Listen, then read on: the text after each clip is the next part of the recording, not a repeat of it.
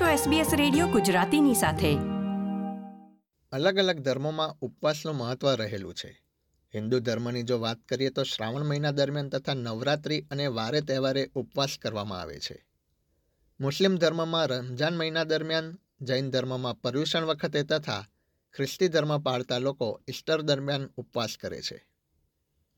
આજના જમાનાની વ્યસ્ત જિંદગીમાં ઉપવાસની આપણા શરીર પર કેવી અસર થાય છે ઉપવાસ કરતી વખતે કેવી બાબતોનું ધ્યાન રાખીને શરીરની કાળજી રાખી શકાય તે વિશે વાત કરવા માટે આપણી સાથે જોડાયા છે doctor Habib Bhurawala. Doctor Bhurawala associate professor છે અને તેઓ નેપિયન હોસ્પિટલમાં પીડિયાટ્રિક્સ વિભાગના વડા તરીકે સેવા આપે છે. આવો, તેમની સાથે વાત કરીને વધુ માહિતી મેળવીએ. આપણો સમાજ, આપણી વાતો SBS Gujarati. Doctor Habib welcome to SBS Gujarati હા નમસ્તે. એસબીએસની સાથે ફરીથી આજે વાત કરવાનો મોકો મળ્યો છે. આપનો બહુ બહુ આભાર ને તમારા શ્રોતા મિત્રોને પણ મારા તરફથી નમસ્કાર. ડોક્ટર હબીબ અલગ અલગ ધર્મોમાં ઉપવાસ વિશે જણાવશો? ઉપવાસ અને તબીબી વિજ્ઞાન કેવી રીતે સાથે જોડાયેલું છે? હા એટલે ખાસા ધર્મોની અંદર ઉપવાસનું બહુ જ મહત્વ છે. આપણે જોઈએ તો હિન્દુ ધર્મમાં એકાદશી, નિર્જલા એકાદશી નો ઉપવાસ હોય છે, બીજા પણ ઉપવાસ કરે છે.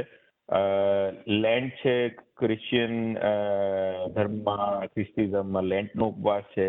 યહૂદીઓ જ્યુઝ યોમ કિપુર અને મુસ્લિમો રમઝાનનો ઉપવાસ કરે છે જૈનોની અંદર પર્યુષણ એટલે ખાસા બધા ધર્મોમાં ઉપવાસ એક જોડાયેલું છે અને દરેક ધર્મના ઉપવાસની પ્રથા જે છે તે થોડી અલગ છે, પણ આમ તો સમાનતા એ છે કે દરેક ધર્મની અંદર ખાવા પીવાનું ત્યાગ સંકળાયેલો છે અને સાથે દાન આપવું, ચેરિટી કરવી, કોમ્યુનિટી સર્વિસ છે, સારી વસ્તુ તરફ જવું, એ પણ એનું મહત્વ હોય છે આ ઉપવાસની દરમિયાન. એટલે આપણને આની ધાર્મિક પ્રથાઓ પાછળ જુદા જુદા કારણ હોવા છતાં, આ જે સમાનતાઓ જે છે ઉપવાસની અંદર એ દર્શાવે છે કે આપણે ભલે અલગ અલગ છે પણ બધા એક રીતે જોડાયેલા છે અને બધા ધર્મોમાં ઉપવાસનું બહુ જ મહત્વ છે. ડોક્ટર રમજાન મહિનામાં કરવામાં આવતા ઉપવાસ અંગે વધુ જણાવી શકો? એટલે રમજાન મહિનામાં ઉપવાસમાં સવારમાં સૂર્યોદય પહેલાથી જમવાનું ખાવા પીવાનું દૂર રહેવાનું હોય છે સૂર્યાસ્ત સુધી. અને એની અંદર પછી રાત્રે સૂર્ય, સૂર્યાસ્ત પછી જે ઇફતાર કરી, કહીએ એને એટલે જમવાનું આપણે પછી ખાઈ શકીએ અને ઇફતાર કહેવામાં આવે છે. એ પછી આપણે ખાઈ શકાય. હવે દુનિયાની અંદર અલગ અલગ દેશોમાં અમુક સમયે ઉપવાસનો ગાળો શિયાળાના મહિનામાં અમુક દેશોમાં દસ કલાકનો હોય ને અમુક દેશોમાં ઉનાળો હોય, તો લાંબામાં લાંબા સો સત્તર કલાક સુધીના પણ હોઈ શકે છે. અત્યારે ઓસ્ટ્રેલિયામાં આપણે બાર કલાક જેવો, જેવા ટાઈમનો ઉપવાસનો સમયગાળો છે અત્યારે. આપે જેમ વાત કરી કે દરેક ધર્મોમાં અલગ અલગ રીતે ઉપવાસ કરવામાં આવે છે, એનું મહત્વ અલગ અલગ હોય છે, પણ મૂળ મુદ્દે તો અન્ન કે જળનો ત્યાગ કરવાનો અમુક ચોક્કસ સમય સુધી એવી જ પ્રથા હોય છે ઉપવાસની. તો ઉપવાસની માણસના શરીર ઉપર કેવી અસર થાય? સ્વાસ્થ્ય પર કેવી અસર થાય એ વિશે તબીબી વિજ્ઞાનનું શું કહેવું છે? હા, એટલે આમ તો ઉપવાસનો હેતુ આપણા શરીરને નુકસાન પહોંચાડવાનો તો નથી. એટલે સારું સ્વાસ્થ્ય જાળવવા માટે અને ઉપવાસ તમારા માટે સલામત છે કે નહીં, તે નક્કી કરવું બહુ જરૂરી છે. ને જે પણ આમાં ખાસ કરીને એવું કહીશ કે અમુક ખાસ કરીને ધારો કે તમે બીમાર હોય, માદા હોય કે વૃદ્ધ છે, અથવા તો બહુ નાના બાળક છે, જે યુવાન નથી, તરુણાવસ્થા પહેલાના બાળકો અથવા તો પછી માતાઓ હોય કે જેમના નાના બાળકો હોય તે બ્રેસ્ટ ફીડિંગ મધર હોય, એ બધાને આમ તો ઉપવાસમાંથી ખાસી બધી રીતે મુક્તિ આપવામાં આવતી હોય છે ધાર્મિક રીતે પણ અને આપણે તબીબી રીતે મેડિકલ ક્લિયરન્સના પ્રમાણે પણ ઉપવાસની અમુક જરૂર નથી હોતી, છૂટ હોય છે. અને ખાસ કરીને એટલા માટે કે જો આપને એવી કોઈ બીમારી હોય કે જેની અંદર તમને રેગ્યુલર દવા લેવાની જરૂર પડતી હોય.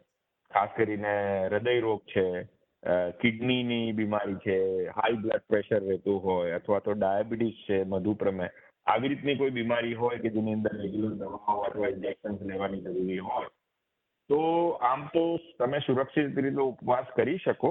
પણ આ બધા કારણોની અંદર તમારા ડોક્ટર સાથે ચર્ચા કરવી અમુક વખતે જરૂરી હોય છે અને થોડા એની માટે એડજસ્ટમેન્ટ કરવું પડે. એ આ દરેક ધર્મોના ઉપવાસની અંદર આ બધી જરૂરત પડે છે અને બહુ જરૂરી છે કે આપણે આ બધો ખ્યાલ રાખીને જ પછી ઉપવાસ કરવો જોઈએ. ઘણી વખત યંગસ્ટર યુવાનોમાં એવું જોવા મળે છે કે ધાર્મિક માન્યતા કે પ્રથાના કારણે ઉપવાસ નથી કરતા હોતા, પરંતુ એમને એવું હોય છે કે ઉપવાસ કરીશ તો મારું વજન થોડું ઓછું થશે. એક એ પોઝિટિવ બાબત એ લોકો જોઈ રહ્યા હોય છે. તો શું ખરેખર ઉપવાસ કરવાથી વજન ઓછું થાય કે ઘણા કિસ્સામાં એવું પણ બને કે ના શરીરનું વજન વધી પણ શકે? હા બહુ આમાં બંને થઈ શકે વાત સાચી છે. હવે ખાસ કરીને જે ઇન્ટરમિટન્ટ ફાસ્ટિંગ આપણે કહીએ તૂટક તૂટક જે ઉપવાસ હોય કે અમુક કલાકો સુધી તમે જમો નહીં ને અમુક બ્રેક આપો તો એનાથી શું થાય કે એનાથી આપણા શરીરની અંદર જે ખોરાક આપણે ના લીધો તો શરીરની અંદર જે વધારાની ચરબી હોય, ફેટ હોય, એ બધું બર્ન કરવાનું શરૂ કરે. એટલે અમુક વખતે ઓબેસિટી ને એની અંદર પણ એનાથી ફાયદો થઈ શકે એવું હોય છે. ડાયાબિટીસ રહેતું હોય એના માટે પણ. પણ આ બધું જે છે એ તમને બરાબર મેડિકલ સુપરવિઝન સાથે કરવું જોઈએ. અને ખાસ જરૂરી એ પણ છે કે ઉપવાસ કરો અને એના પછી તમે બહુ જ વધારે ખોરાક ખાઓ. બહુ જ મીઠો કે જંક ફૂડ કે ફ્રાય કે એવું તળેલી એવી વસ્તુઓ તમે લો તો પછી ઉપવાસ કરવાનો પણ એટલો ફાયદો ન થાય અને ઉપરથી તમારું વજન વધી શકે. એટલે બેલેન્સ રાખવું જરૂરી છે પણ હા ઉપવાસના મેડિકલ રીતે પણ અમુક ફાયદાઓ છે જો આપણે બરાબર એને સુપરવિઝન સાથે કરીએ તો. રાઈટ ઉપવાસ દરમિયાન કેવા પ્રકારનો આહાર આપણું ડિહાઇડ્રેશન ઓછું કરી શકે? આમાં ખાસ કરીને એ બહુ જરૂરી છે કે આપણે બહુ લાંબા કલાકો સુધી ઉપવાસ કરીએ.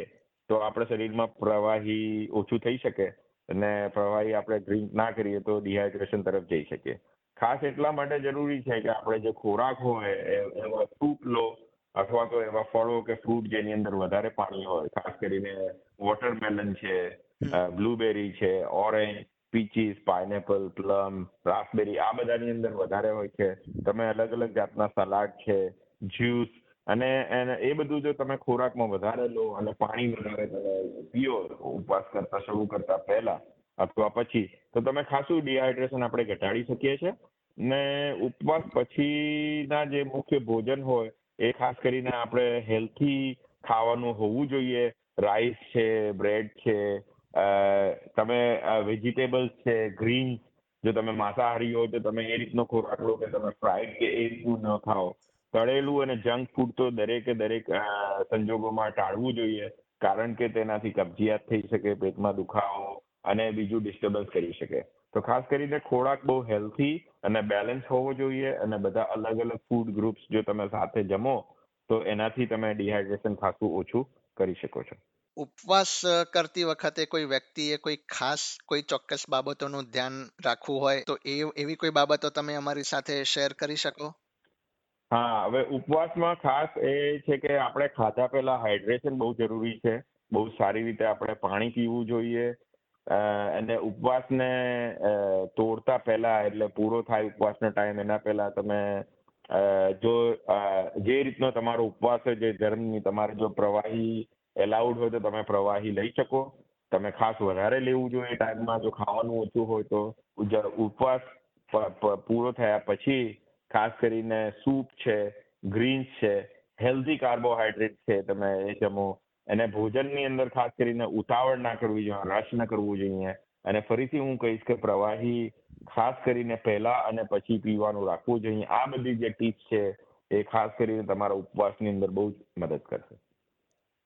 ડોક્ટર હબીબ આજે આપ એસબીએસ ગુજરાતી સાથે જોડાયા અને અલગ અલગ ધર્મોમાં થતા ઉપવાસ એ ઉપવાસની આપણા શરીર ઉપર કેવી અસર થાય અને નેગેટિવ અસર ન થાય એ માટે કેવું ધ્યાન રાખવું જોઈએ એ વિશે તમે માહિતી આપી તે બદલ હું વત્સલ પટેલ તમારો ખૂબ ખૂબ આભાર વ્યક્ત કરું છું. ના આપનો પણ બહુ બહુ આભાર. બહુ જ વાત વાત કરવાનો બહુ જ આનંદ થયો. થેન્ક યુ આ પ્રકારની વધુ માહિતી મેળવવા માંગો છો અમને સાંભળી શકશો Apple podcast Google podcast Spotify કે જ્યાં પણ તમે તમારા પોડકાસ્ટ મેળવતા હોવ.